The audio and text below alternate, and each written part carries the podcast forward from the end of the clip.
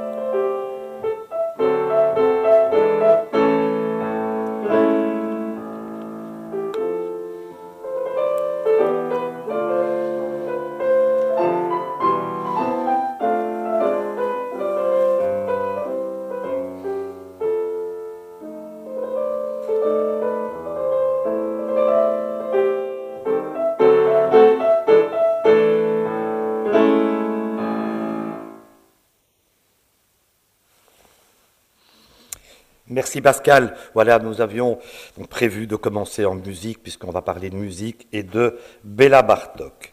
Donc la thématique de ce cours conférence que nous vous proposons, Pascal Siriste et moi-même, a donc pour ambition d'interroger le rapport et surtout l'interaction qui existe entre le savant et le populaire dans la musique de Béla Bartok. Vaste sujet qui va nous conduire à vous faire découvrir, redécouvrir sans doute pour certains, les musiques populaires hongroises, mais aussi roumaines ou de Yougoslavie, ainsi que celles des Balkans plus largement. Alors si notre sujet est centré sur l'œuvre de Bartok, il est évident que le compositeur hongrois n'est pas le seul, ni certainement le premier, à laisser les musiques populaires contaminer ses œuvres. À toutes les époques, cette influence est présente chez la plupart des compositeurs. On en trouve des traces bien célèbres chez Mozart, chez Beethoven, chez Chopin, chez Brahms. Bach en a intégré dans une de ses grandes œuvres pour le clavier, les variations Goldberg. Au XXe siècle, c'est Stravinsky, Milo, mais aussi Pousseur, Berriot, Ligeti, qui à des degrés divers utilisent les musiques de tradition populaire. Et nous y reviendrons évidemment dans quelques instants. Alors, petit avertissement qui est toujours une précaution, je tiens à prendre, nous sommes, Pascal Sigrist et moi-même, des musiciens. C'est donc de musique que nous allons vous parler. C'est important de le préciser car euh, en travaillant autour de ce sujet, je me suis rendu compte à quel point s'il avait été traité par un sociologue, par un anthropologue, par un philosophe, il aurait pu prendre une toute autre tournure, bien évidemment. Et donc, pour vous faire entrer dans la musique, vous faire un petit peu comprendre aussi l'artisanat de, Bartok vis-à-vis -vis de cette musique populaire, mais vous entendrez de nombreux extraits joués par Pascal Sigrist, mais aussi un certain nombre d'exemples que nous entendrons plutôt à l'enregistrement, soit des pièces pour deux violons, des pièces pour orchestre aussi. Alors, notre euh, contribution d'aujourd'hui va s'organiser en plusieurs mouvements. Le premier mouvement sera d'interroger ce que c'est que la musique populaire, au-delà même de la musique de Béla Bartok. Euh, c'est un sujet pas simple, je m'en suis aperçu en travaillant autour de cette question. Euh, la musique populaire d'hier et d'aujourd'hui, c'est pas la même, on ne les pratique plus de la même manière, en tout cas. Dans cette introduction premier mouvement, nous montrerons aussi des références aux musiques populaires euh, dans la musique savante occidentale, et entre autres chez Bach ou chez Mozart. Pour clore ce premier mouvement, cette introduction, nous parlerons de la musique populaire que Bartok a utilisée, et dans ce cas-là, mais on laissera la parole à Béla Bartok pour euh, la définir. Le second mouvement de notre intervention, ben, ce sera d'entrer dans le vif du sujet et de vous parler de la symbiose du populaire et du savant. Alors, euh, ce deuxième mouvement comportera globalement quatre chapitres, si vous voulez. Alors, le premier, c'est de voir un petit peu comment Bartok va utiliser ces chansons récoltées et en faire, on peut dire, une simple transcription. Ça veut dire que l'ensemble des parties qu'il a rajoutées sont relativement secondaires. Bartok dit d'ailleurs lui-même l'essentiel est l'air paysan, ce joyau serti dans sa monture. Le deuxième chapitre ben, nous conduira à voir comment Bartok commence à placer un certain nombre de choses qui sont plutôt de l'ordre de la musique savante. Donc la partie instrumentale prend plus de place et la mélodie est entourée de parties composées. Donc il y a une espèce d'interaction entre le populaire et la musique savante. L'harmonisation et l'arrangement en plus général de la mélodie incluent des éléments de musique savante. Troisième partie de cette analyse, les airs populaires deviennent une matière première dans un contexte compositionnel plus élaboré. Et là, Bartok nous dit, l'air populaire est une sorte d'exergue secondaire, l'essentiel étant ce qui l'entoure et le soutient. Il ajoute, ce qui importe toujours, c'est que l'enveloppe dont nous habillons la mélodie soit assortie, qu'elle soit en harmonie avec son caractère et ses particularités musicales, apparentes ou cachées. En d'autres termes, que la mélodie et ses annexes donnent l'impression d'une unité indissociable. Et enfin, la quatrième partie de la partie plus analytique, ce sera de voir quelques exemples de libre utilisation des éléments rythmiques et mélodiques inspirés par la musique populaire. Aborder les paramètres musicaux, en tout cas la syntaxe, va nous amener à parler un tout petit peu des échelles musicales que Bartok utilise, et c'est une des raisons pour lesquelles il s'est tourné vers ces musiques. Parler du rythme, c'est difficile de parler de la musique de Bartok sans parler du rythme. Et puis nous parlerons aussi un tout petit peu des formes musicales. Et enfin, le troisième mouvement, le final, ce sera le moment plus du concert où Pascal Sigrist vous jouera les improvisations sur des chants son paysannes hongroises, opus 20, qui date de 1920. Donc voilà pour notre menu.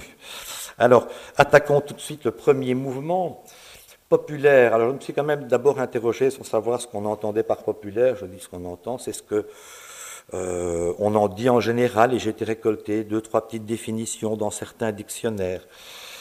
Euh, en voilà quelques-unes. Relatif au peuple. Je vous donne un exemple. Consultation populaire. Qui appartient à la couche de la population qui est la moins instruite ou qui se consacre principalement au travail manuel.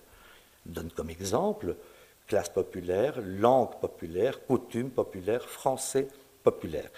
Il y a dans pas mal de définitions un côté péjoratif. Autre manière de le définir qui est connue et appréciée par le plus grand nombre, par le grand public. Un orateur populaire, une chanson populaire. Le Larousse nous dit, en linguistique historique, se dit par opposition à savant, c'est moi qui souligne, par opposition à savant, d'une forme qui résulte d'une évolution phonétique et non d'un emprunt. Par exemple, livré, qui vient du latin pardon, liberare, est une forme populaire, alors que libéré est une forme dite savante.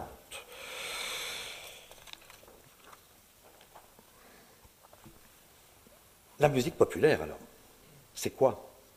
La musique populaire d'hier, la musique populaire d'aujourd'hui. Qu'est-ce que c'est exactement? Ce terme recouvre tellement de choses. Je me souviens quand j'étais plus jeune, dans les années 70, euh, j'étais fan de groupes comme Genesis, comme Pink Floyd, et ça s'appelait de la musique pop. Pop venant évidemment de populaire. Mais la musique populaire, c'est aussi, bien entendu,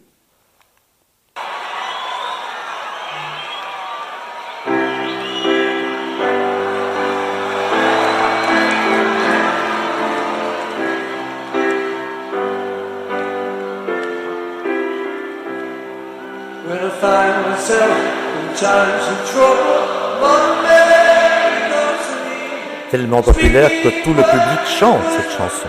Elle est bien connue, vous la connaissez. Elle est d'aujourd'hui un petit peu d'hier déjà. Je passe à un autre exemple, très différent. mais populaire.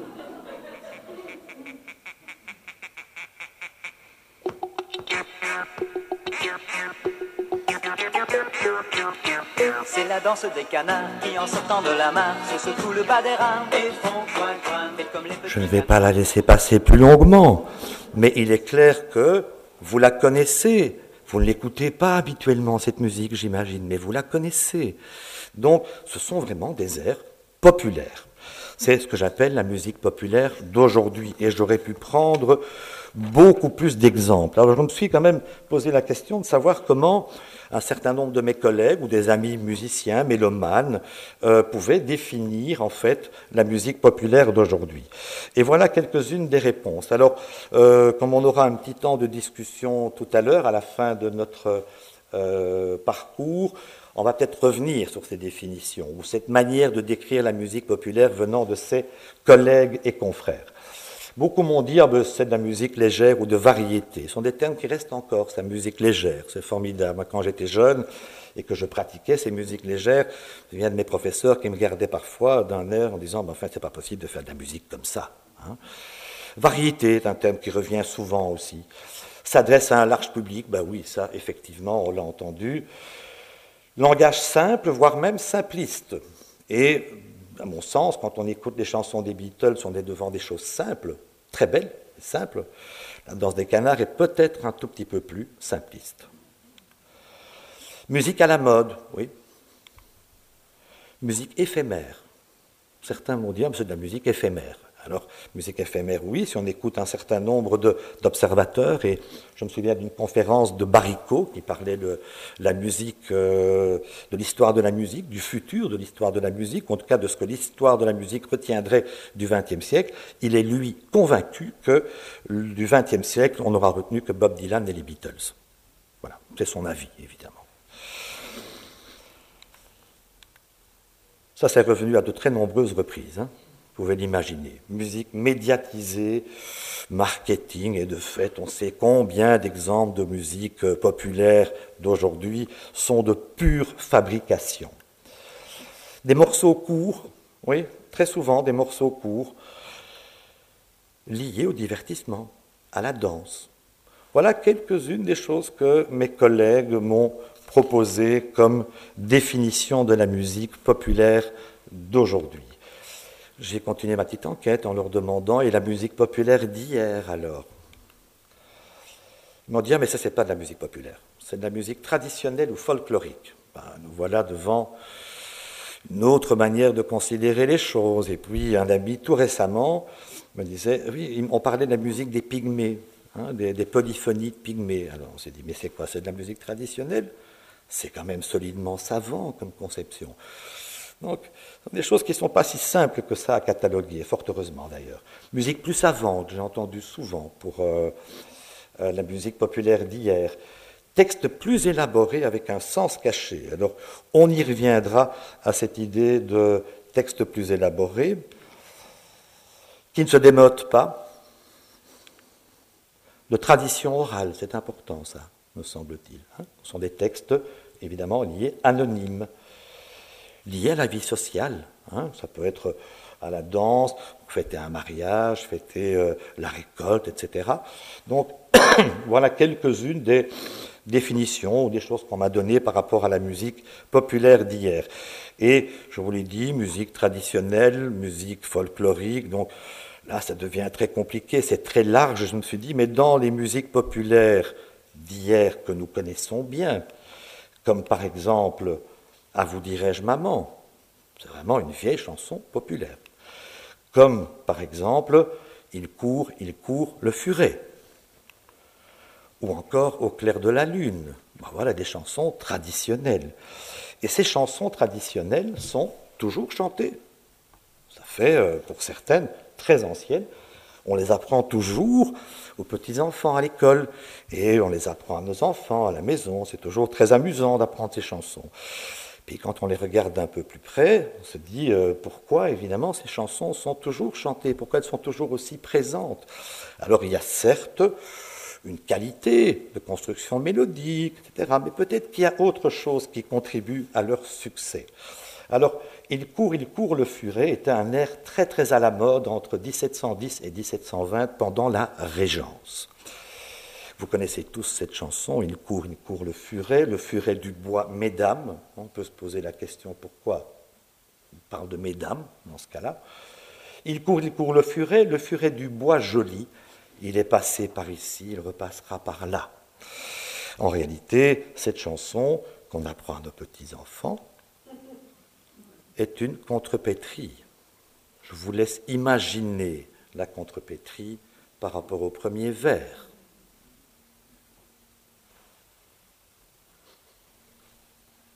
En fait, ce n'est pas le furet du bois, c'est le cardinal du bois, réputé pour son amour des femmes et qui était le principal conseiller de Philippe d'Orléans. Donc, quand quelqu'un me dit le sens caché du texte, ah, c'est peut-être là des textes qui ont resté à la mode parce qu'il y avait euh, ce sens euh, un peu particulier. Pareil avec Au clair de la lune, hein, c'est pareil.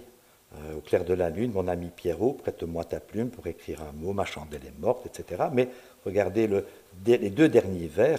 Va chez la voisine, je crois qu'elle y est, car dans sa cuisine, on bat le briquet. Et on sait ce que voulait dire battre le briquet évidemment. Hein. C'était donc vraiment une vraie connotation sexuelle. Alors est-ce que c'est ça qui fait le succès de ces chansons, qui font qu'elles continuent à être chantées?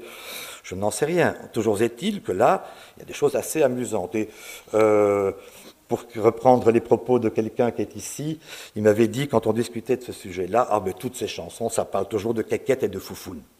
Voilà. Mais c'est vrai qu'il y a quelque chose les musiques populaires dans la musique savante. Alors, on va vous poser quelques exemples. Le premier, c'est la 30e variation, Godlibet dans les variations Goldberg, euh, où Bach va utiliser deux chansons traditionnelles. Voici la première, Pascal va vous jouer la mélodie, mais regardez le texte. Voilà bien longtemps que je n'ai pas été près de toi, Approche-toi plus près de moi. J'aime beaucoup le choix de cette chanson dans la mesure où c'est la dernière variation et il va se rapprocher de quoi? De l'aria qui va revenir.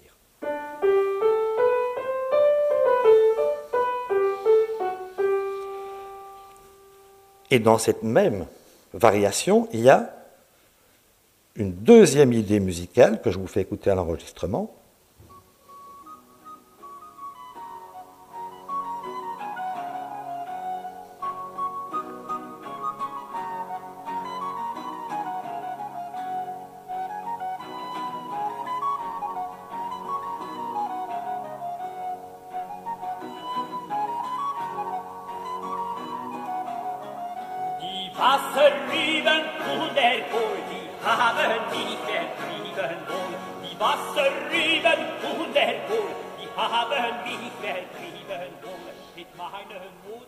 Voilà les deux thèmes, les deux chansons traditionnelles que Bach va utiliser. Le texte de la deuxième chanson, c'est Les choux et les navets m'ont chassé. Si ma mère avait fait cuire de la viande, je serais resté plus longtemps. J'aime bien aussi l'idée je serais resté plus longtemps dans les variations, mais comme je n'ai pas eu ce que je voulais, je vais retourner à l'aria, je quitte les variations. Alors, euh, j'ai quelques diapositives avec des notes musicales et simplement, je vais vous montrer un peu comment ça fonctionne dans le texte et puis Pascal vous jouera la totalité du, texte. En fait, la première chanson dont je vous ai parlé est jouée euh, sur une basse obstinée qui est celle qui euh, organise toutes les variations Goldberg et Bach utilise ce petit thème en canon.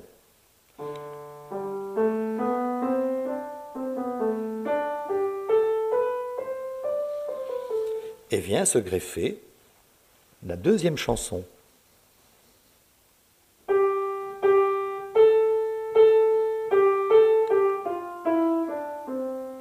qui sera elle aussi jouée en canon. Et en fait,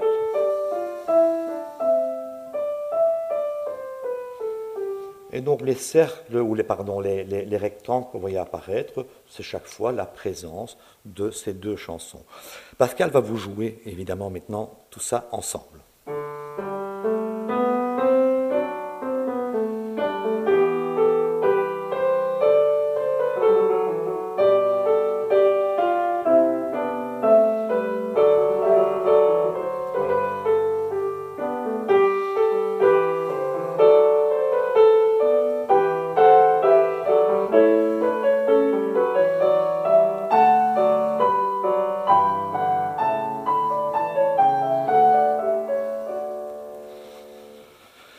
Voilà, là pour le coup, évidemment, comme on le verra dans certaines choses chez Bartok, c'est une belle fusion du savant et du populaire. Je pense que si je ne vous avais pas dit, ah, ce sont des chansons traditionnelles que Bach utilise, je ne pense pas que vous y auriez songé nécessairement. Elles sont complètement intégrées dans le contexte. Euh, L'exemple très célèbre, bien évidemment, c'est À vous dirais-je, Maman, dont Mozart va écrire, euh, sur laquelle Mozart va écrire plusieurs variations, peut-être jouer le début du thème et une des variations.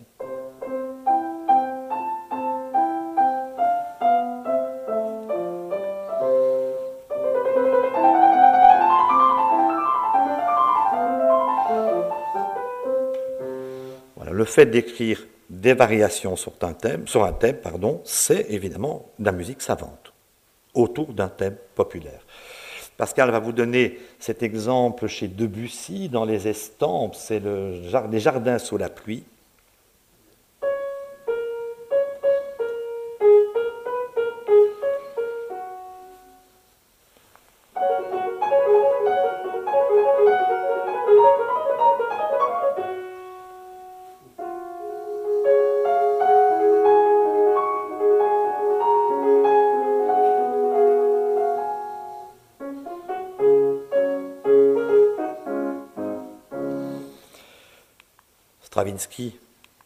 On sait que la plupart des thématiques du Sacre du Printemps sont empruntées à des traditions populaires. Alors, Pascal va vous jouer ce qui se trouve au-dessus, donc les musiciens peuvent suivre évidemment les notes proposées.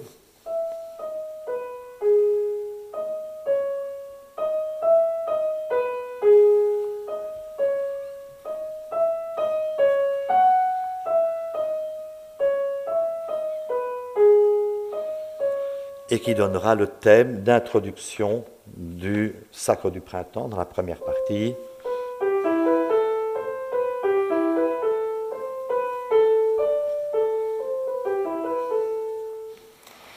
Voilà, il y a d'autres exemples chez, euh, chez Stravinsky, il y a dans Petrouchka, un thème aussi que Pascal va vous faire entendre.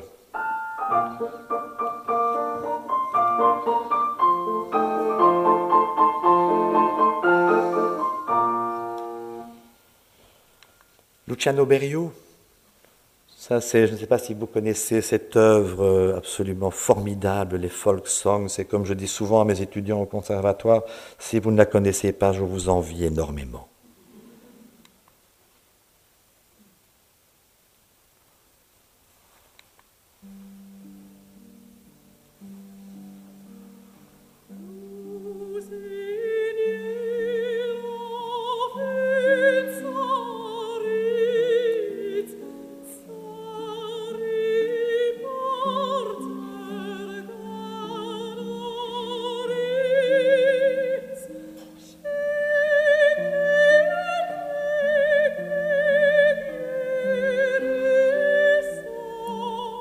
Du mal à interrompre, mais je vais la laisser là.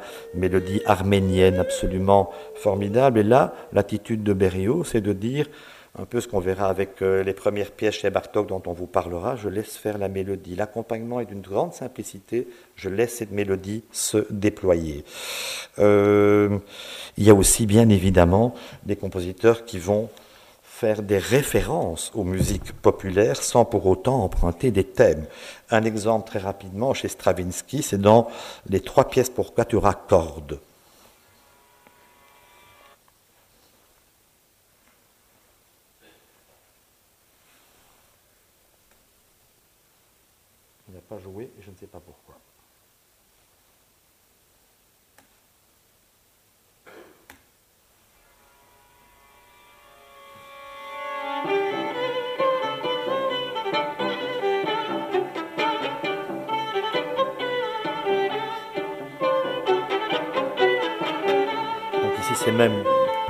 Simplement la thématique composée, c'est le timbre, c'est toute une série de choses qui font allusion à la musique populaire.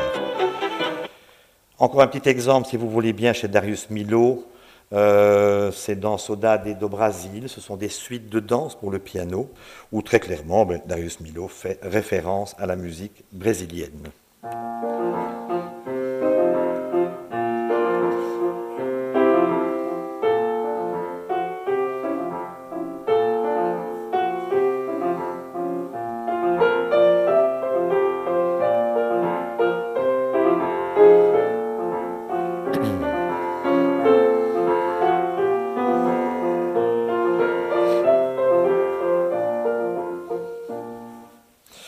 C'est dire si on trouve d'innombrables exemples, on pourrait passer toute une séance à ne faire que montrer ces manières dont les compositeurs dits savants ont intégré des musiques populaires dans leurs œuvres. Euh, les musiques savantes dans la musique euh, populaire, ben oui, on peut regarder dans l'autre sens, ben oui, ça existe. Hein.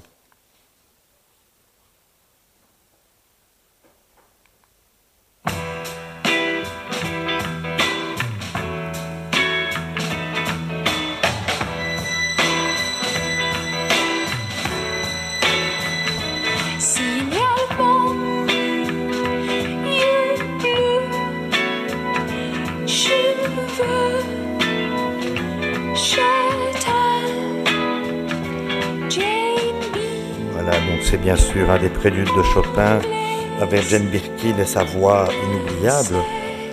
Et euh, Gainsbourg qui a évidemment arrangé. Gainsbourg l'y en fait à plusieurs reprises.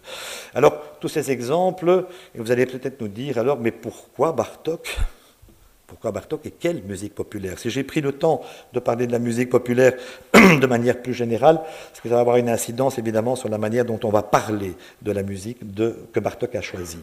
Euh, pourquoi Bartok? Déjà parce qu'il y a un aspect récurrent chez lui. C'est quelque chose qui est permanent dans son œuvre. Je vais vous passer une diapositive, enfin même trois diapositives, qui ne sont pas destinées à être lues, mais simplement à vous, être vues globalement. C'est son catalogue à partir de 1906. Tout ce qui est en rouge, c'est ce qui fait explicitement référence à de la musique populaire. C'est quand même impressionnant. Hein. Euh, c'est évidemment extrêmement présent, y compris dans des pièces comme les Microcosmos et des choses comme ça. Donc cette musique populaire est présente dans toute sa production véritablement. Il n'y a qu'à la fin de sa vie où il y a un peu moins de choses. Euh, quand j'ai un peu moins de choses, faisant référence directement à la musique populaire, empruntant des thèmes populaires, si vous voulez. Donc euh, voilà pour ce catalogue. Alors aussi pourquoi Bartok euh, plus particulièrement, mais Bartok évidemment s'est intéressé à ces musiques de manière euh, tout à fait intéressante. il a été sur le terrain et les récolter. Hein. Donc c'est pas simplement ah je connais cette chanson, je l'intègre ou je fais une pièce avec un projet de cet ordre-là. Chez Bartok c'est vraiment un travail important sur le terrain. Donc ça l'a tellement intéressé qu'il a quand même récolté pas moins de 10 000 musiques. 10 000. Et euh, des musiques, comme il dit, paysannes, enfin il le dira un moment, qui sont soit notées ou alors aussi enregistrées. Et vous voyez une des photos là sur la gauche, j'ai mis un cercle où on voit Bartok avec son phonographe qu'on devine un peu dans le fond. Euh, sur le terrain, et puis à droite évidemment c'est euh, Bella Bartok avec son phonographe en question. Bartok insistait beaucoup, à plusieurs reprises, il a dit les récolter, ces chansons, sur le terrain est absolument essentiel. Hein. Donc être là, entendre comment il les chante, comment il les vit, pour lui c'était important pour arriver à traduire ça à travers sa musique. Donc euh, il a récolté beaucoup de choses, il les a notées. Alors c'est une diapositive vraiment destinée aux musiciens là pour le coup mais c'est surtout pour voir la manière dont rythmiquement c'est noté. C'est assez impressionnant. Il a vraiment été dans le détail de la notation, détail euh, qui lui servait à étudier ces pièces, détail qui ne se retrouvera pas dans les partitions qu'il va faire autour de ça. C'est une notation qui va vraiment le plus loin possible. Il a fait un vrai travail de scientifique. Hein. Il a publié, il a parler de ces musiques-là. Il y a vraiment un travail très très important, et puis on va voir évidemment après comment il les incorpore dans euh, sa musique. Alors pourquoi cet intérêt pour la musique populaire chez Bartok? Euh, Beaucoup d'éléments de réponse. Euh, d'abord, voilà ce qu'il nous dit au travers d'une conférence. J'entrepris ces investigations, donc on parle de la récolte des chansons sur le terrain, d'un point de vue purement musical. L'étude de la musique paysanne a été pour moi d'une importance capitale car elle m'a permis de me libérer de l'hégémonie du système des modes majeurs et mineurs. Il ajoute, cette musique paysanne offre les, les, formes les plus parfaites et les plus variées. Elle dispose d'une puissance d'expression admirable. Elle est exempte de toute sentimentalité, de toute fioriture inutile. Simple et parfois primitive, elle n'est jamais simpliste. On ne peut imaginer meilleur point de départ pour une renaissance musicale. Cette sorte de musique paysanne est le modèle rêvé du compositeur. à travers une conférence qu'il fait en 1931. Euh, il est clair qu'à mon sens, que la chose principale à mes yeux, pour Bartok, c'est, enfin, cette recherche, c'est une recherche personnelle d'un créateur dans un but esthétique. On a parlé de cet intérêt d'une autre manière, on y viendra dans quelques instants. Donc il a une profonde admiration pour ces musiques et il ne tarit pas d'éloges par rapport à ces musiques. Et on va voir de quelle musique il s'agit, bien sûr. Chacune de nos mélodies populaires est un véritable modèle de perfection artistique. Je les considère comme des chefs-d'œuvre en miniature, au même titre que les sons dans le domaine des formes plus importantes, une fugue de Bach ou une sonate de Mozart. C'est-à-dire qu'il les place vraiment à un très très haut niveau. De quelle musique populaire s'agit-il évidemment? Et donc là aussi, on va laisser la parole à Bartok. Une grande confusion règne autour des notions de musique populaire et de chansons populaires. Le grand public s'imagine en général que la musique populaire d'un pays constitue un ensemble homogène. Or, il n'en est rien. La musique populaire se compose de deux éléments. D'une part, d'une musique savante à caractère populaire, la musique populaire des citadins, c'est moi qui ai souligné, et d'autre part d'une musique populaire des campagnes appelée aussi musique paysanne. Donc il fait vraiment une distinction entre cette musique qui se pratique dans les campagnes, qu'il faut aller récolter sur place, et puis la musique des citadins, dont je vous ferai écouter un petit extrait dans quelques instants. Lors de la préface des 20 chansons hongroises pour chant et piano, c'est une première publication qu'il fait en compagnie de Kodai. Ils vont se partager ces 20 chansons. Kodai va en harmoniser 10, Bartok 10 autres. Il y a une préface où Bartok parle. Euh, du rêve qu'il a, dans une, et Kodai aussi évidemment, de voir cette chanson traditionnelle, ces chansons populaires paysannes, figurer au concert au même titre qu'une euh, pièce de Mozart, de Schubert ou d'un livre de Schumann, si vous voulez. Il pense vraiment à ça. Et il termine dans sa préface en disant où il y aura plus qu'une poignée d'amateurs de rareté pour savoir qu'il existe sur Terre une autre sorte de chant populaire hongrois que Ritka Blusa ou Itioka Pitioka. Je ne sais pas si je prononce bien, mais voilà ce qu'il appelle ces musiques-là. Je vous les fais écouter.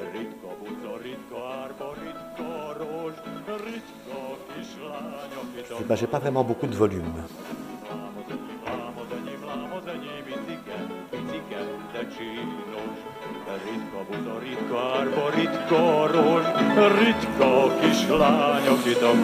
Bon, voilà euh, ce que Bartok ne trouve pas vraiment de la musique populaire qui l'intéresse par rapport à son travail. Hein. Il ne sera d'ailleurs pas tendre par rapport à un certain nombre de choses.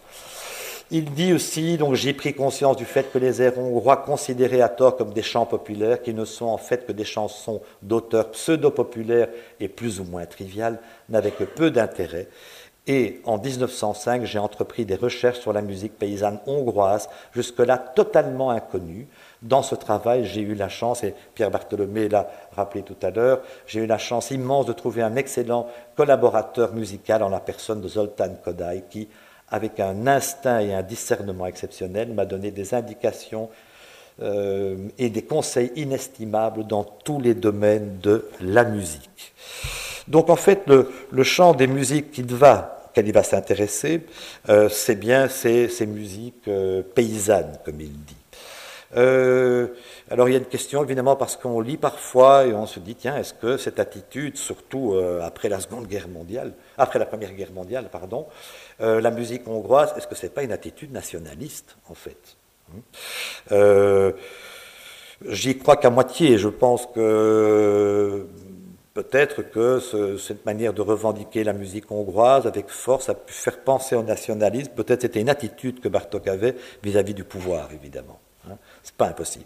En tout cas, c'est tout sauf un nationaliste au sens où on l'entend malheureusement aujourd'hui. Et c'était bien plus un humaniste pour preuve aussi. Je crois qu'il a été travaillé, euh, récolté des musiques, et même plus qu'en Hongrie, en Roumanie, en Afrique du Nord, etc. C'est quelqu'un qui était extraordinairement ouvert, qui s'intéressait à ces cultures, qui apprenait leur langue. Hein. Je crois que Bartok parlait sept ou huit langues. Hein, pour être vraiment au plus proche de la récolte de ces chansons. Avant d'entrer dans le deuxième mouvement, au vif du sujet, deux ouvrages qui pourraient vous intéresser. Euh, celui-ci qui date de 1968, qui n'est pas récent, mais qui est un très très bel ouvrage, qui est une contribution, c'est un collectif avec des textes de Kodai, euh, et autres. Très très très bon. Euh, il y a aussi l'autobiographie de Bartok, il y a toute une série de conférences qui sont transcrites. Et puis ce deuxième ouvrage publié en 2008 qui lui est une mine extraordinaire, euh, Vera Lampert, qui a fait un catalogue en quelque sorte qui reprend les différentes chansons populaires que Bartok a utilisées dans chacune des œuvres. C'est euh, absolument remarquable, ça s'accompagne d'un CD avec des enregistrements que Bartok a pu faire sur le terrain et on en écoutera quelques-uns dans quelques instants. Juste avant d'entrer dans le vif du sujet de la musique, ben voilà une carte euh, où vous avez les lignes vertes, je crois que vous les voyez assez bien, qui montrent les limites de la monarchie austro-hongroise, hein, et après, évidemment, les frontières telles qu'elles ont été dessinées après le traité Trianon. Et donc, voilà la région globalement dans laquelle Bartok a beaucoup euh, récolté de chansons. Entrons, si vous voulez bien, dans le deuxième mouvement et dans le vif du sujet. Euh, de la musique en tout cas. Donc premier chapitre, la simple transcription des parties instrumentales rajoutées est euh, secondaire. Donc je vous rappelle, Bartok disait L'essentiel est l'air paysan, ce joyau serti dans sa monture. Voilà un exemple extrait des 20 chansons dont je vous ai parlé tout à l'heure, 10 par Bartok, 10 par Kodai. Et euh, ces chansons ont des textes, évidemment. Alors je vous donne le texte ici. Et on va écouter la chanson dans quelques instants, celle enregistrée sur le terrain par Bartok. C'est très très émouvant, je trouve, d'entendre ça.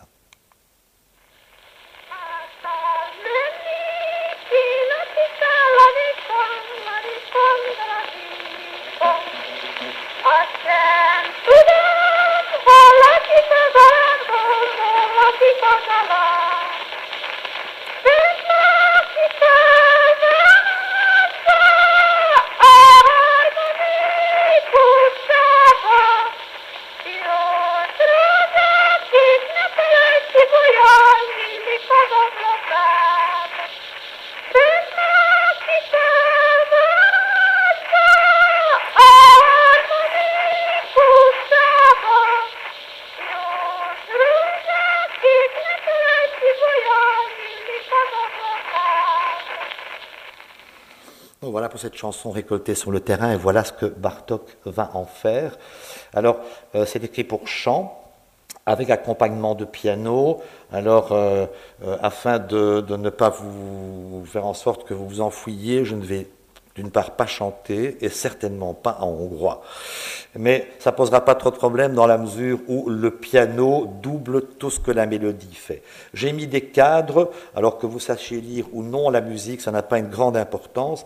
C'est simplement pour souligner un aspect euh, du rythme dans la musique hongroise. L'accent tonique ne se place pas comme dans la langue française, il se place bien plus volontiers sur le la première syllabe du mot. On dira Bella Bartok. Et donc cette accentuation va jouer un rôle sur la rythmique musicale aussi. C'est ce qu'il va arriver au premier cadre, parce que tu peux peut-être jouer et renforcer, jouer la mélodie simplement et renforcer cet aspect du rythme à la fin.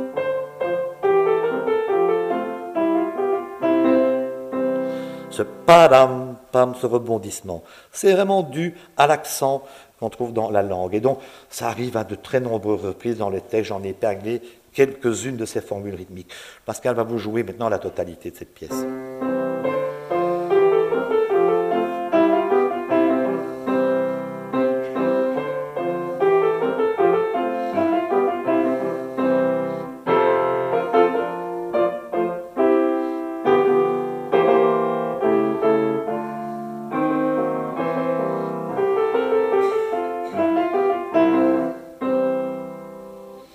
Merci beaucoup. Donc euh, cette mélodie est vraiment intégrale, hein. l'accompagnement est très euh, raisonnable, une simple harmonisation très joliment faite, mais sans vraiment d'aspect compositionnel important. Un deuxième exemple de cette première catégorie, c'est dans un microcosmos. Alors le microcosmos, ce sont des pièces pour le piano euh, destinées à étudier le clavier. Euh, il y a six cahiers et c'est très très progressif. Et donc beaucoup des mélodies du microcosmos sont empruntées aux chansons populaires. Celle-ci, c'est la chanson du renard, dont le texte dit Chez moi, j'ai des cornichons, renard les aime, nous savons. Attends, je te guetterai, en prison, je te mettrai. voilà la musique, et là aussi, quelques petits cadres, parce qu'on retrouve les mêmes caractéristiques rythmiques que celles que je vous ai décrites avant.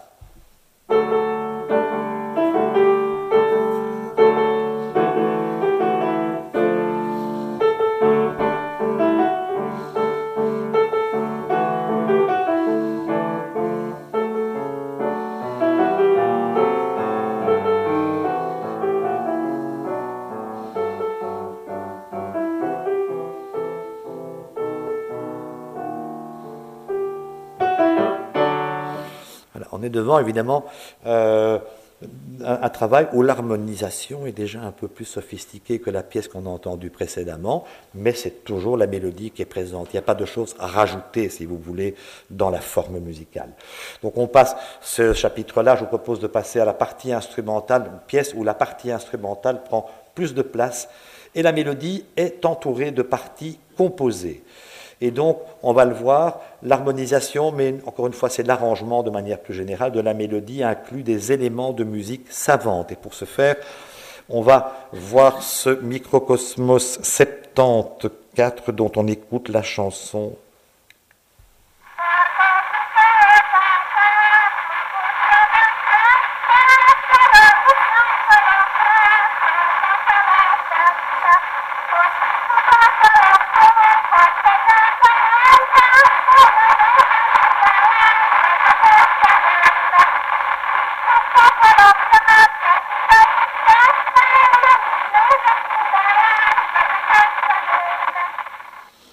on a entendu trois fois la chanson répétée. Elle s'enchaîne à chaque fois. Voilà ce que Bartok va nous proposer. Alors, euh, avant d'écouter dans son intégralité, on va un peu la démonter. Alors, la mélodie euh, principale, vous avez entendu dans l'enregistrement, elle sera jouée ici par la main gauche du piano.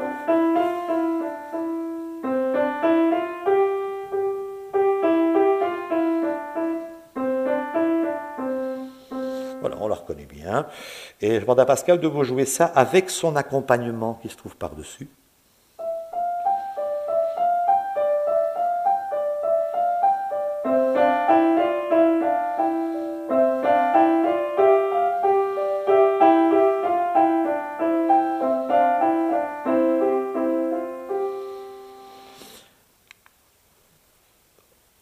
Alors, sans entrer trop dans les détails, la note, on va parler de musique modale, en fait, je vous dirai en quelques mots de quoi il s'agit plus précisément, mais la note de référence, quand on écoute cette chanson, s'il fallait la chanter, on fait la, la, di di di di dim, ya da di di dim, ya da di di di di dim, pa da di dam.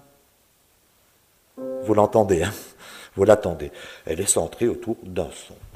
Bartok va présenter une seconde fois sa mélodie à la main droite et l'accompagnement passe à la main gauche.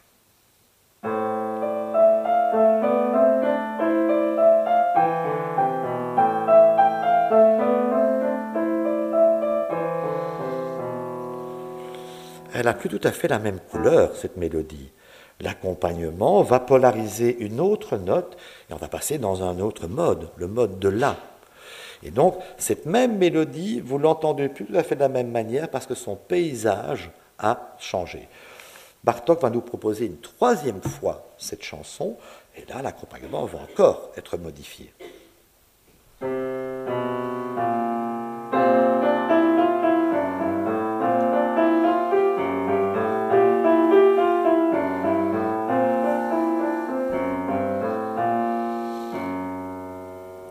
Alors c'est bien le dos, le centre, mais voilà, cette échelle commence à nous dire autre chose, évidemment. Et ça, c'est un mode particulier qu'on appelle le mode acoustique, tout le monde aujourd'hui, parce que c'est simplement un phénomène d'échelle qui provient de l'acoustique musicale, mais certains parlent du mode Bartok. Pourquoi? Parce que Bartok l'a beaucoup utilisé.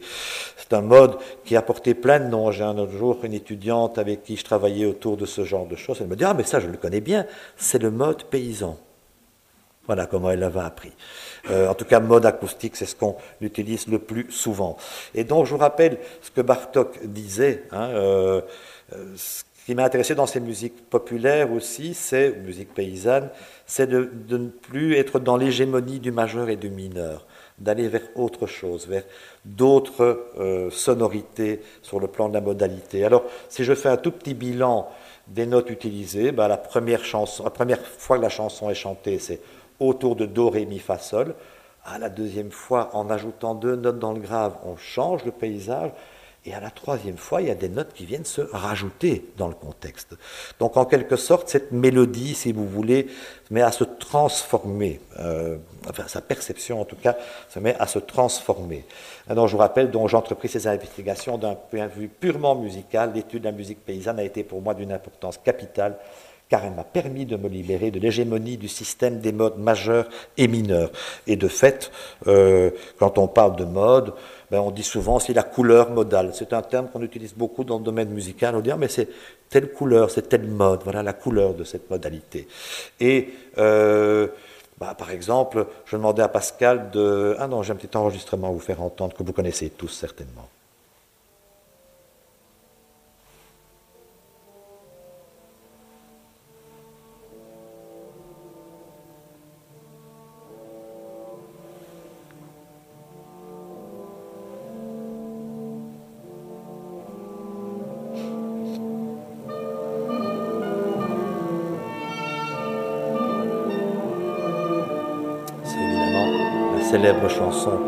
Frère Jacques, euh, dans la première symphonie de Mahler. Et on dit, tiens, elle ne sonne pas tout à fait comme la version originale, évidemment, qu'on connaît. Elle est dans un mode mineur, donc ça change sa couleur, son caractère. Voilà, je vais passer cet exemple-là, mais Pascal pourrait par exemple vous jouer cette même mélodie de Frère Jacques en changeant encore un peu les modes.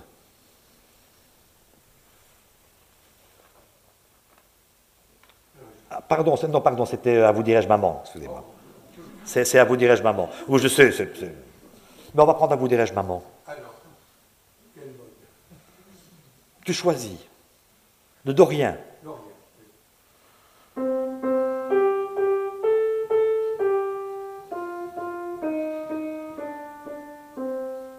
Un petit phrygien? Excusez-nous, hein.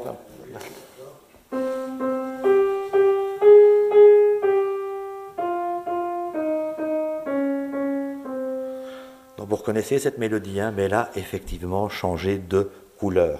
Dans les chansons que nous avons déjà écoutées dans les originaux, très rapidement, celle-ci, elle est en mode de sol, en mixolydien. Et donc c'est là que Bartok va découvrir toutes ces couleurs, enfin les découvrir. Il va en tout cas travailler autour de ces couleurs. Par contre, cette, pardon, j'étais un peu vite, Ah non, j'ai pas le deuxième exemple, désolé. Mais l'autre chanson qu'on avait écoutée, elle était dans un mode dorien. Et donc, on a divers modes comme ça dans ces chansons qui vont intéresser euh, Béla Bartok. Euh, si on fait une petite théorisation, c'était des rappels de solfège élémentaire que vous avez eu quand vous étiez en académie de musique, bah, les modes, en fait, c'est simplement que dans une échelle de do à do, bah, les demi-tons et les tons sont placés à des endroits différents. Hein. et donc, on peut jouer sur un Do, le mode ionien ou le mode de Do, Pascal va vous jouer. Oui, oui, le, mode de Do. Ah, le même mode en partant, toujours d'un Do, pardon, en partant d'un Do, le mode dorien. Et le phrygien. Hein. Et l'acoustique change quand même solidement la couleur. Donc ça, c'est une des dimensions qui va intéresser Bartok. Il y a une autre dimension, mais qui est beaucoup trop complexe, dans laquelle on ne va pas entrer. Euh, c'est, pour une même mélodie, savoir, on l'a un petit peu entendu dans un des microcosmos, la manière dont l'harmonie, pas seulement la modalité, mais l'harmonie va colorer aussi euh, la chanson. Et donc, je vais me mettre rapidement au piano. Il y a un exemple que j'aime souvent donner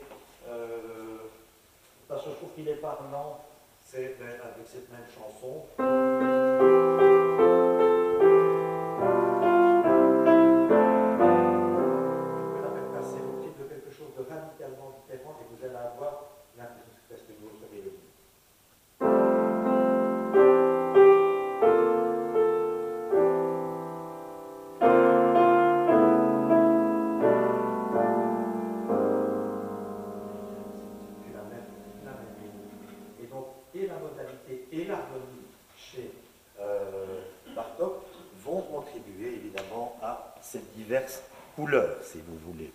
Alors, le mode acoustique, je vous l'ai dit, il y a beaucoup d'exemples. Alors, je remercie Marc Maréchal qui a en fait traité exactement le même sujet il y a un ou deux mois.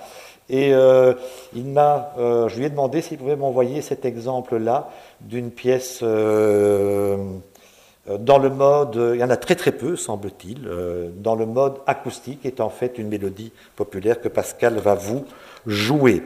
Mélodie de Roumanie.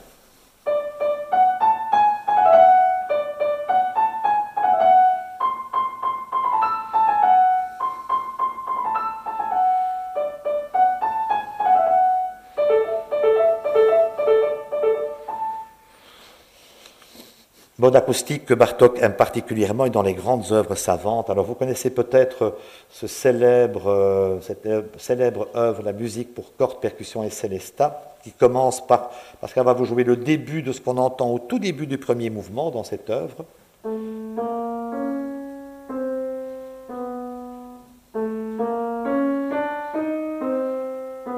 Voilà, une musique très chromatique. Et puis dans le dernier mouvement, Bartok va refaire le même thème, mais au travers d'un autre mode, le mode acoustique.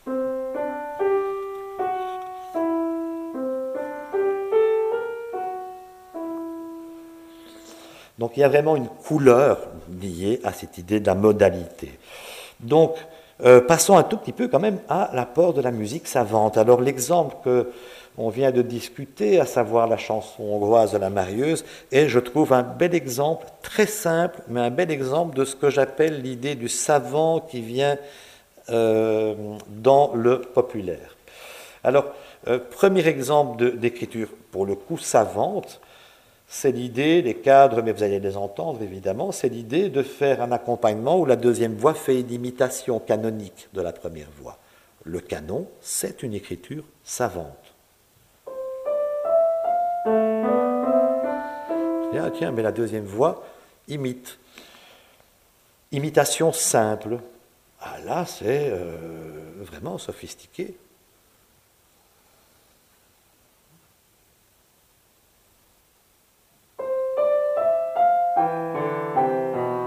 Vous avez entendu, la main gauche qui imite, elle va dans l'autre sens. C'est ce qu'on appelle une imitation en renversement. C'est simple comme traitement, mais c'est de l'écriture savante. Euh, Bartok va écrire un accompagnement pour commencer. Hein, l'accompagnement se met en marche, et puis d'où vient cet accompagnement? C'est encore une démarche de compositeur savant, c'est de dire, c'est le cadre bleu, je prends une petite partie de ma chanson et je m'en sers pour faire l'accompagnement. Ça, ce sont vraiment des traitements savants. De la même manière, on a fini la première fois la chanson, Bartok, c'est le cercle que vous voyez apparaître, fait une transition la deuxième fois, à la fin de la deuxième présentation, il fait une autre transition qui amène un élément dissonant. Et à la fin, en fait, il va nous dire la chanson fait Do, Ré, Mi, Ré, Do, Do. Elle est finie. Non, il va faire encore un tout petit élément pour faire une petite coda. Ça, c'est composé. Ce n'est pas simplement la chanson qui défile, mais il reprend des éléments. Et Pascal va vous jouer la totalité de ce microcosmos.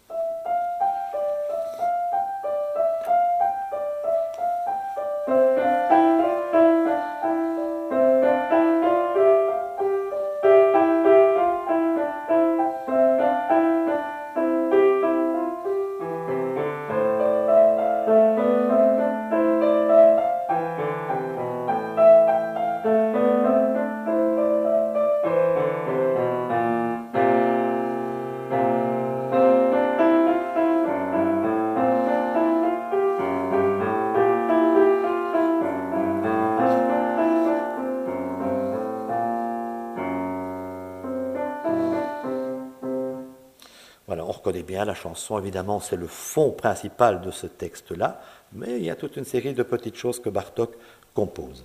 L'exemple suivant, c'est pour aller chaque fois un petit peu plus loin dans le traitement, évidemment, c'est des variations, c'est le titre d'ailleurs, variations sur un air populaire, sur un air populaire de Hongrie dont le texte dit Je voudrais labourer, conduire six bœufs, si mon bien-aimé venait pour tenir la charrue. Alors on va là aussi entendre la version enregistrée par Bartok.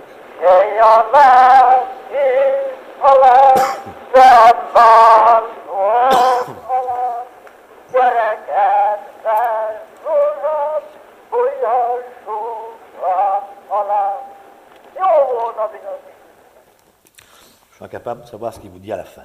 Mais, euh, ça a l'air de bien se terminer, sa chanson, en tout cas. Alors, le, ce que vous venez d'entendre chanter, Pascal va vous jouer. Avant ça, je vous montre simplement, c'est pour comprendre ce que je vais vous montrer après. Cette chanson a des points d'appui qui sont là et que Pascal va peut-être, même si musicalement ce n'est pas la chose la plus pertinente à faire, mais renforcer.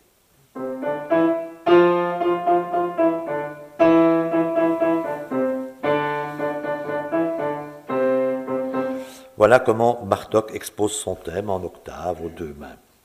Jouer fortissimo. Euh. Et puis, qu'est-ce qu'il va faire avec ça? Ben, Il va faire, c'est son thème, il va faire une série de variations, comme Mozart dans À vous dirai-je maman, ou comme Beethoven dans ses variations aussi. Écrire des variations sur un thème, on l'a dit, c'est déjà une forme savante d'écriture, bien entendu.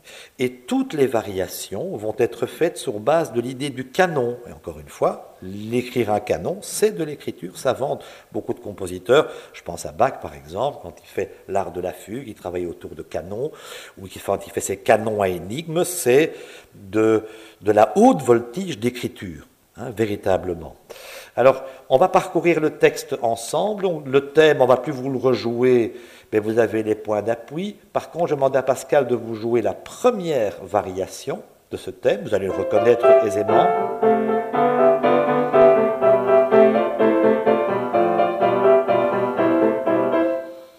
En canon. On reconnaît bien cette thématique et tous les points d'appui sont bien présents. Puis il écrit une deuxième variation. Ah, celle-là, évidemment, elle va déjà s'éloigner un tout petit peu.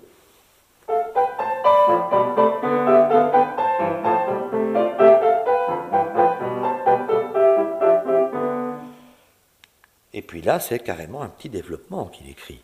Ce n'est plus simplement faire une variation sur la thématique, il fait un développement.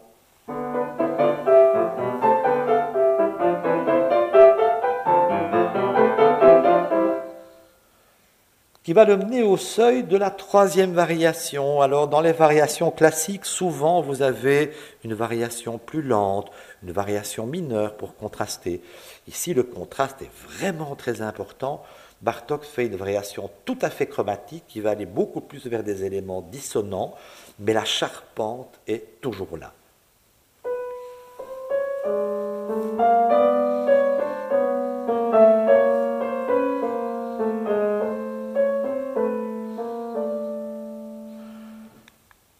Et une petite transition composée.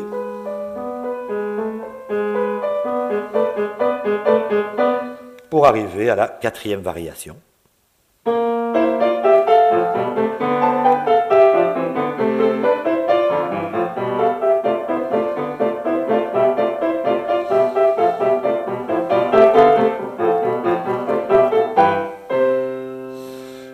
Pascal est allé au-delà et on a une coda pour terminer. Donc là, on est vraiment devant une écriture nettement plus savante. Euh, ce n'est plus simplement le thème qui est harmonisé, mais on s'en sert pour aller vers d'autres choses. Donc c'est cette seconde étape où Bartok, on reconnaît encore très très bien cet air populaire, mais se met à euh, composer un certain nombre de choses autour de cette thématique. Et donc le, pas suivant, ben, c'est d'aller vers la manière dont les airs populaires deviennent une matière première pardon, dans un contexte compositionnel plus élaboré. Et donc, euh, je vous laisse lire les deux phrases que j'avais montrées tout à l'heure, hein, euh, où il parle évidemment de cette unité indissociable entre euh, le traitement savant et populaire. Alors, pour vous donner un exemple de cette manière de faire, il y a un extraordinaire duo de violon euh, dont la mélodie est empruntée. Tous les duos de violon de Bartok sont faits à partir de chansons populaires. Euh, de Slovaquie, Harvest Song, la, la chanson des moissons. Et voilà le thème de la chanson. Pascal va vous jouer.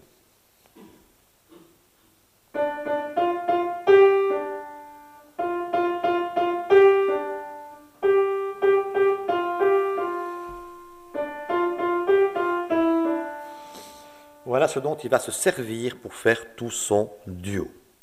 Alors, euh, c'est quatre notes, hein, rien d'autre. C'est une toute petite échelle. Ré, mi, fa, sol. Alors voilà la partition complète et on va commencer par écouter ce qu'il fait avec la chanson en question. Euh, vous voyez mon cadre qui apparaît, ce qui laisse évidemment supposer que ce qui se trouve au-dessus, qui va commencer la pièce, n'est pas la chanson. Et voilà comment il va présenter la première présentation de cette chanson. Il va la faire en canon, mais un canon un peu plus particulier que les précédents. Pascal va vous jouer.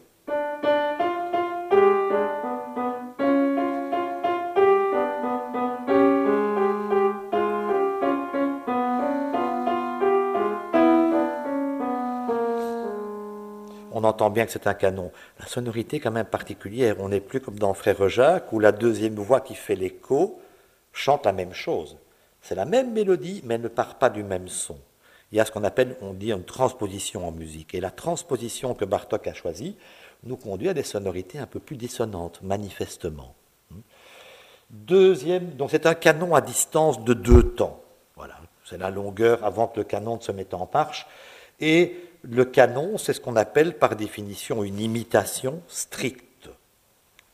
Voilà la deuxième présentation de la chanson, c'est le second violon qui va commencer et l'écho se fait par le deuxième violon, par le premier violon.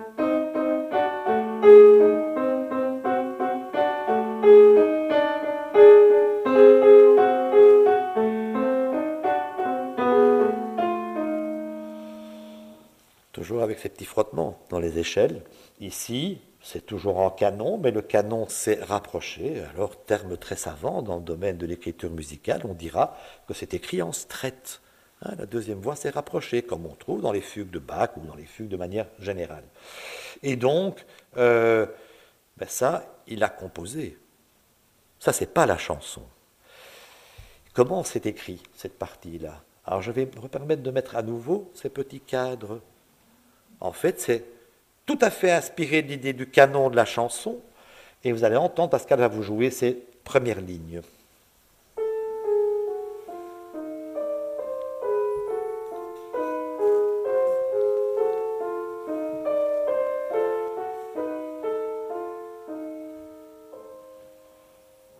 En réalité, ce sont exactement les mêmes échelles que celles de la chanson, avec une autre transposition, c'est les mêmes quatre notes, tout simplement. Et puis il va nous faire, mais ce sont des imitations libres. Alors on distingue le canon strict des imitations plus libres. C'est le cadre bleu qui vous le donne. Et le profil général est un profil descendant de cette partie composée. Et puis Bartok va écrire, entre les deux présentations de la chanson en question, une autre partie composée. Avant que Pascal ne vous la joue, euh, imitation libre, en renversement. Et de fait, ah, il y a un truc assez amusant, c'est que tout ce qui était descendant est devenu montant. Donc ça aussi, c'est un travail en renversement qui fait partie de l'exercice d'écriture nettement plus savant. Et euh, puisque c'était le deuxième violon qui avait commencé, ben, c'est le premier qui va commencer ici. Et Pascal va vous jouer aussi ce petit passage en imitation.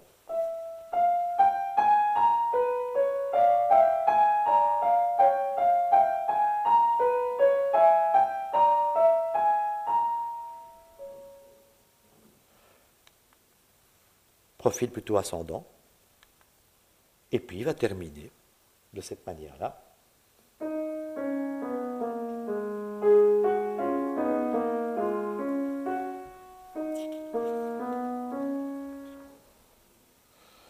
manifestement, la place que prend les parties composées devient nettement plus importante, évidemment.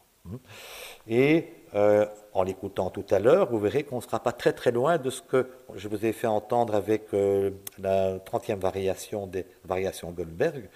On se dit, mais enfin, si je ne savais pas que c'était de la musique populaire, je ne serais jamais aperçu qu'il y avait ce thème à l'intérieur. Il s'intègre complètement dans la chose. Je vous avais dit, on va, pardon, ça c'est pas utile, on va passer un tout petit moment à parler des formes. En fait, j'ai synthétiser la forme musicale de ce que vous venez d'entendre de cette manière-là. Le C, c'est tout simplement couplet et le R, refrain. Hmm. Alors, euh, ben, j'ai placé les notes qui sont utilisées. Alors, ce ne sera pas très long, mais j'entre un tout petit peu dans, je sais quand même des musiciens dans la salle, un tout petit peu dans l'aspect plus syntaxique de l'écriture. Donc, la première voix faisait dans la chanson Ré, Mi, Fa, Sol, La bémol, Si bémol, Do bémol, Ré bémol, pardon, et l'autre Ré, Mi, Fa, Sol. Ce sont quatre notes exactement euh, mêmes intervalles, mais simplement à une autre échelle, hein, à partir d'un autre son. Puis le refrain numéro 2, ben, ce sera euh, toujours les mêmes quatre notes, mais avec une autre échelle de transposition. Et puis il va écrire le couplet 1. Ah oui, tiens, mais à partir des mêmes notes que le refrain 2. Et puis le couplet numéro 2, lui, bah, c'est encore les mêmes quatre notes, toujours euh, à partir d'une autre note encore. Donc en fait, la matière première, c'est simplement ces, quatre petits sons qui passent au crible de différentes transpositions. Puis la fin va se terminer de manière un peu plus particulière, mais je ne vais pas montrer ça maintenant. Euh, en fait, en musique, peut-être que vous avez un souvenir de ça, on a appris, euh, quand on commence à étudier l'harmonie et même le solfège, on dit, ah, il y a la tonique. Et puis il y a ces deux acolytes, pour reprendre euh, Kundera qui parle merveilleusement bien de la musique tonale. Et il dit, mais les autres acolytes, c'est quoi? Dans la tradition, c'est la sous-dominante et la dominante. Et c'est vrai, ce sont les grands piliers de la musique tonale. Et en fait, ce que Bartok fait, dans une certaine mesure, c'est de dire, et on va y revenir, je prends cette modalité, mais les piliers sur lesquels je euh, fonde cette écriture, ce sont les piliers appartenant à la musique tonale. Autre tableau pour simplement montrer que ben, chaque fois qu'on a ces deux échelles superposées, enfin cette même échelle en transposée, c'est toujours à la même distance. On dit en musique c'est un triton. Hein, pour les musiciens, c'est une distance. Et elle est uniformisée dans toute la pièce. Mais moi, ce qui m'intéresse surtout dans cette affaire, c'est se dire, s'il veut bien passer, en fait, c'est bien deux échelles l'une sur l'autre, mais notre oreille, elle entend la globalité. Et là, la globalité, ça donne une échelle qui donne un ton, un demi-ton, un ton, un demi-ton, un ton. C'est ce qu'on appelle l'échelle octophonique. Pas dans la musique populaire. Hein. Moi, je ne connais pas d'exemple, en tout cas, d'échelle octophonique dans la musique populaire. Et Bartok arrive à cette, musique et ce mode beaucoup plus savant par le traitement des deux petits modes issus de la musique traditionnelle. Ça, c'est pour le coup vraiment un traitement savant de l'écriture. Et voilà comment sonne cette pièce jouée par les violons.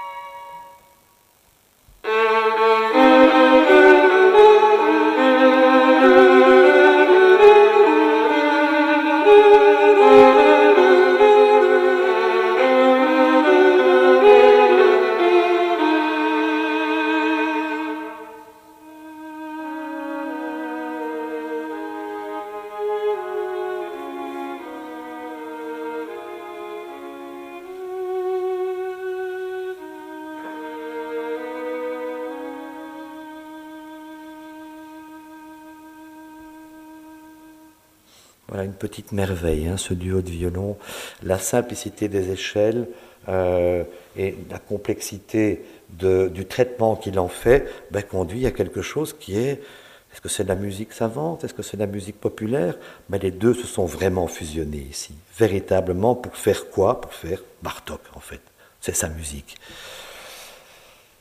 Musique tonale, alors, parce que je vous ai montré ça. Ah non, musique modale, point d'interrogation évidemment.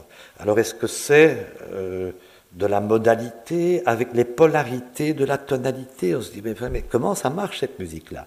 Et il y a, mais je ne vais pas entrer dans euh, ce domaine-là euh, maintenant en tout cas, il y a un chercheur, Erno euh, Lenvay, qui a fait une théorisation.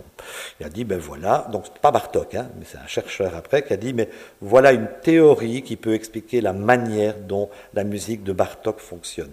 Et sa théorie tente à montrer, ce qui est assez juste là, c'est que Bartok, à travers des choses très simples de la modalité, tend, et donc de petites échelles, avec peu de son, tend systématiquement vers des échelles avec plus de son, tend du diatonisme, comme on dit, vers quelque chose de plus chromatique.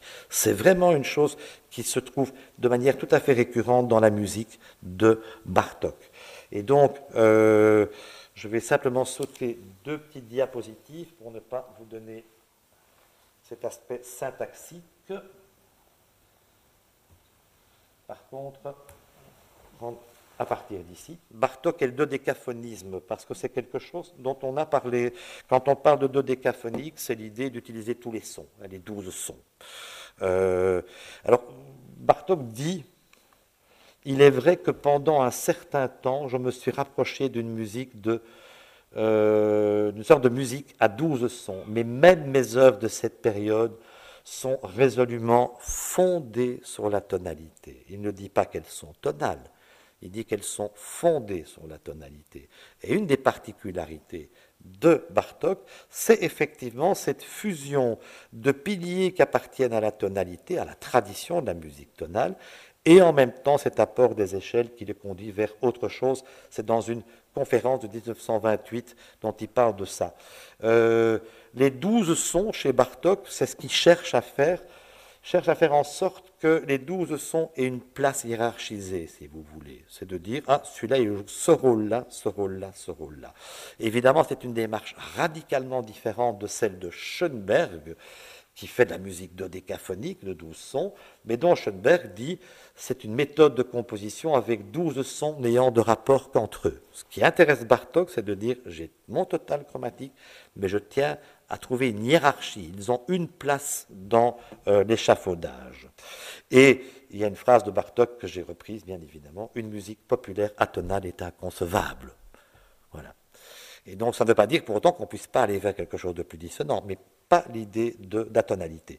C'est un sujet évidemment tout à fait intéressant, mais euh, sans doute vaste et un peu complexe que pour y entrer euh, dans le détail euh, maintenant. Alors, arriver à utiliser tous les sons, ben, Bartok le fait d'une autre manière encore, et Pascal Ségris va vous jouer un extrait. En fait, une autre manière d'utiliser total chromatique, c'est de dire au piano, une main joue sur les touches blanches et l'autre sur les touches noires. Mais c'est toujours une hiérarchie. Ça veut dire que une main joue dans une échelle et l'autre dans une autre échelle. Et le total donne bien les douze sons, comme par exemple dans le début de euh, cette sixième pièce que vous entendrez euh, dans son intégralité tout à l'heure. Les cadres montrent la main droite touche blanche, la main gauche touche noire, et ça sonne comme vous allez l'entendre.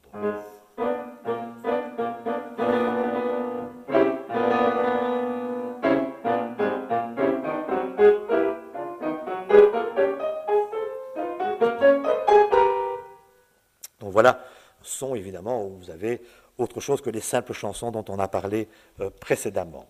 Alors, euh, je regarde l'heure, ça va euh, on va parler un peu du rythme chez Bartok. On en a déjà dit un tout petit mot, mais il y a une chose qui est tout à fait récurrente dans sa musique et qui est toujours très très amusante, enfin plus qu'amusante d'ailleurs, c'est les rythmes qu'on appelle asymétriques. Alors on dit c'est les rythmes des Balkans. On entend souvent entendu c'est les rythmes bulgares ou des Balkans. En réalité, les rythmes asymétriques, on les trouve aussi bien en Roumanie qu'en Bulgarie, qu'en Afrique du Nord, etc. Mais qu'est-ce que c'est qu'un rythme asymétrique? Alors, euh, j'ai mis les, symboles que vous connaissez pour les brèves et les longues. Alors, si dans notre musique, je dirais, euh, dans les Mozart, vous avez entendu, si je fais une mesure en deux temps, je vais faire 1, 2, 1, 2 de manière régulière. Quand on dit que c'est asymétrique, c'est qu'un des temps n'a pas tout à fait la même longueur que l'autre. Et le rapport, c'est 1, 2, 1, 2, 3, 1, 2, 1, 2, 3, 1, 2, 1, 2, 3, 1. Un Bulgare dira, Boyan Vodenichtcharov, formidable pianiste bulgare, était venu faire une conférence euh, à l'Académie de Saint-Gilles sur la musique bulgare et sur ces rythmes-là. Et il dit, mais ça, c'est une mesure en deux temps. Un, deux. Simplement, il y a un temps qui est plus long que l'autre. Exemple dans le microcosmos 150.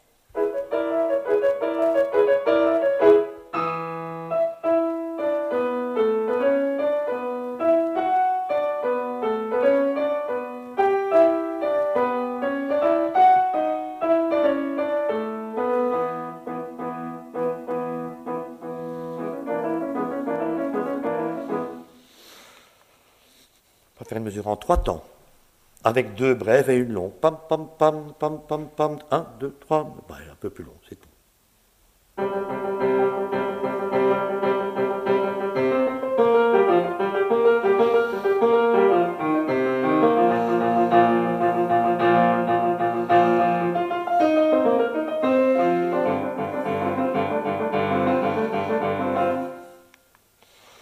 On voit là un autre, peut-être on va, on va pas le jouer celui-là, mais euh, on peut faire long, bref, long. En voilà un dernier, euh, bref, bref, bref, long. Quatre temps. Le dernier, peut-être le jouer.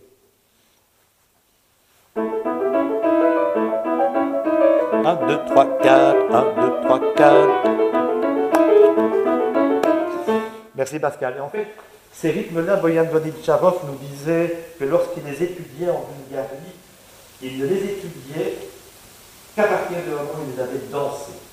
Et c'est terriblement intéressant à voir comment ça se danse. Donc je vais vous faire une démonstration, vous ne pas, sans accompagné par Pascal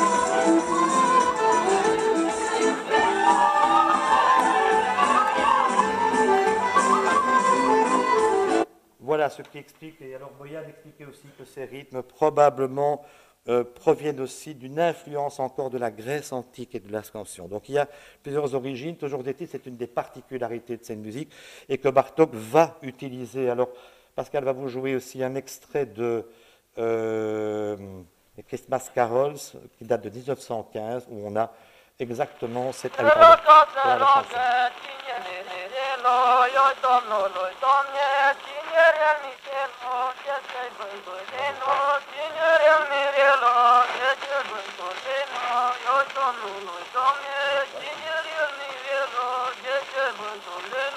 Voilà ce que Bartok en fait.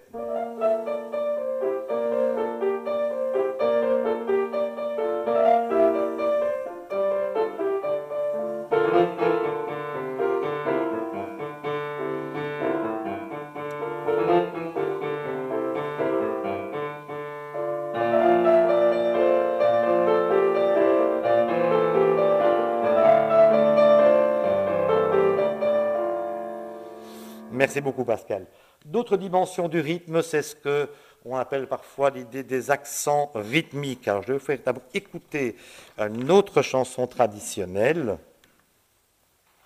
Limping Dance, la danse, boiteuse, euh, Hongrie. Voilà la mélodie enregistrée par Bartok.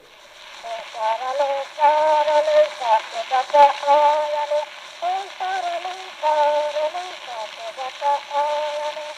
dodi dam pam, il y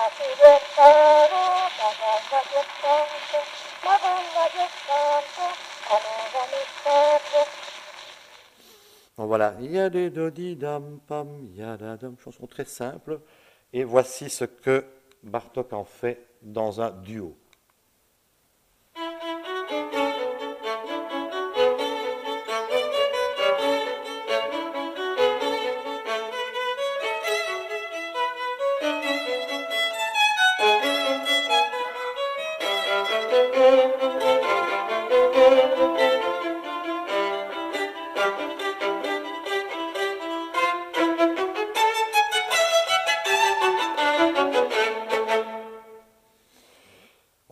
Cette mélodie qui fait jouée par le premier violon, mais le deuxième violon va faire des accents qui font boiter un petit peu, si vous voulez. Et là, euh, Marc Maréchal, lors de sa conférence, euh, réfléchissait à cette possibilité de rapprocher cette accentuation qu'on peut trouver euh, chez Bartok de ceci.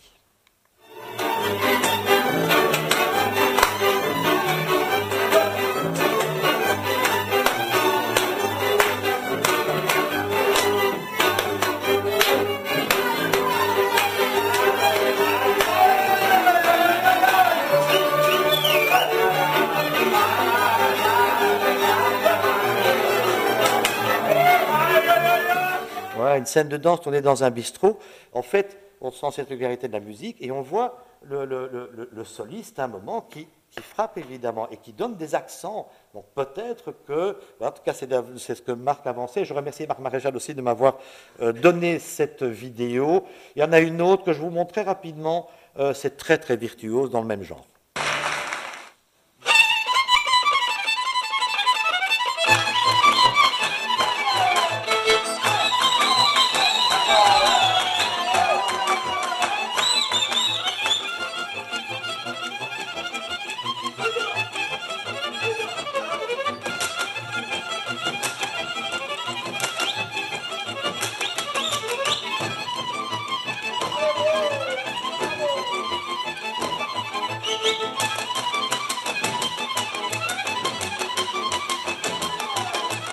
Voilà, je passe. Euh, j'ai essayé de danser celle-là, mais on a encore beaucoup travaillé. Dernier chapitre, la libre utilisation des éléments mélodiques, rythmiques, mélodiques, inspirés par la musique populaire. Alors, euh, voilà un microcosmos composé, là pour le coup, il n'y a pas de chanson populaire, qui s'intitule Qu'un diminué. Et euh, je vais proposer de, à Pascal de vous jouer tout simplement le tout début de ce microcosmos euh, plus lentement que le tempo qui est prévu.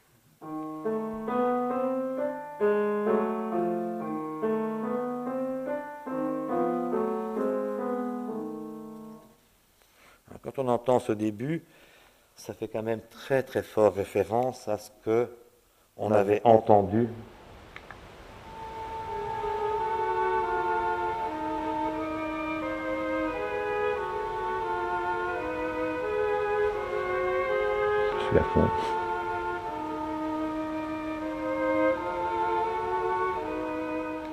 C'est le duo de violon de tout à l'heure. En fait, c'est exactement les mêmes transpositions, les mêmes échelles utilisées de quatre notes, là pour le coup dans une musique composée. On n'est plus dans une musique empruntée au folklore. Euh, c'est un assez bel exemple que je ne vais pas détailler ici, mais toute la pièce fonctionne de cette manière-là, avec toujours les quatre mêmes notes, mais donc comme je vous l'ai dit, on est vraiment devant une musique savante, avec toute une série de choses très élaborées dans cette pièce. Euh, J'ai déjà les à la dia suivante, où on a un autre exemple de musique euh, inspirée euh, par la musique folklorique, mais qui n'est plus de la musique folklorique, en tout cas. Euh, c'est dans la suite opus 14 de 1918, c'est la troisième pièce, thème de caractère populaire, et puis une échelle octophonique à nouveau dans l'accompagnement, mais vous allez l'entendre, c'est toute la main gauche qui fait ce, cet ostinato, en fait.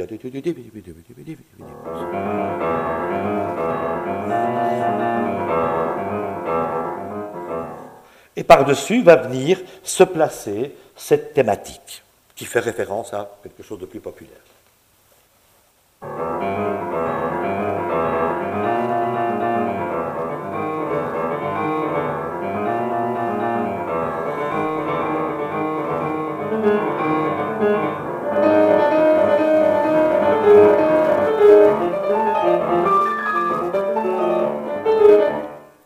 Formidablement rythmique, cette pièce.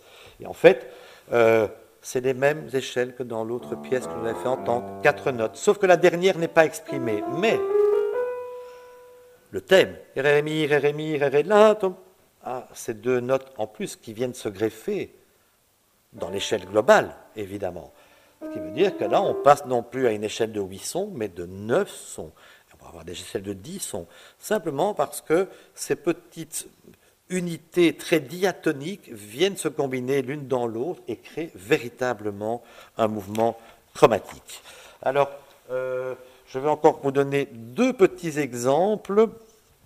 Je regarde lesquels je vais sauter parce que j'ai trop de matière, comme souvent c'est le cas quand on prépare ce genre de choses. Euh, je vais vous proposer l'exemple suivant. C'est donc l'influence toujours, mais dans une œuvre que peut-être vous connaissez pour l'avoir entendue. Elle a été célèbre à un moment aussi parce qu'elle a servi de générique à une émission euh, télévisée. C'est extrait du deuxième mouvement de la musique pour cordes, percussion et célesta. Et ce sont l'idée des accents dont on a parlé. Alors c'est un merveilleux exemple, très très beau, de Bartok que voici.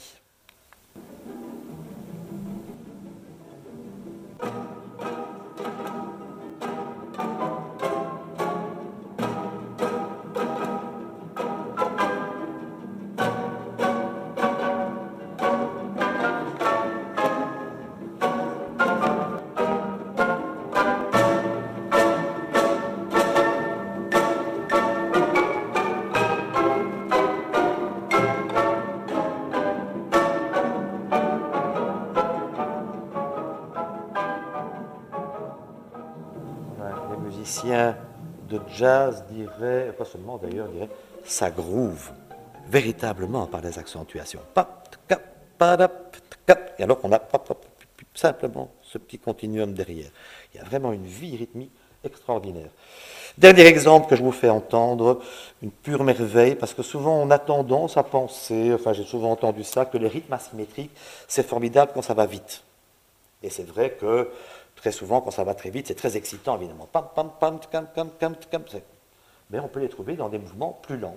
Et dans le concerto pour orchestre, quatrième mouvement, thème, vous allez entendre, d'influence populaire et un rythme asymétrique qui est proposé. Alors, je vous ai écrit sur la gauche euh, bah, le rythme, c'est 1, 1, 1, 1. Donc 1, 2, 3, 4.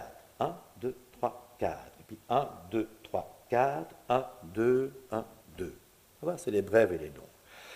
Voilà comment ça va sonner dans la musique de Bartok.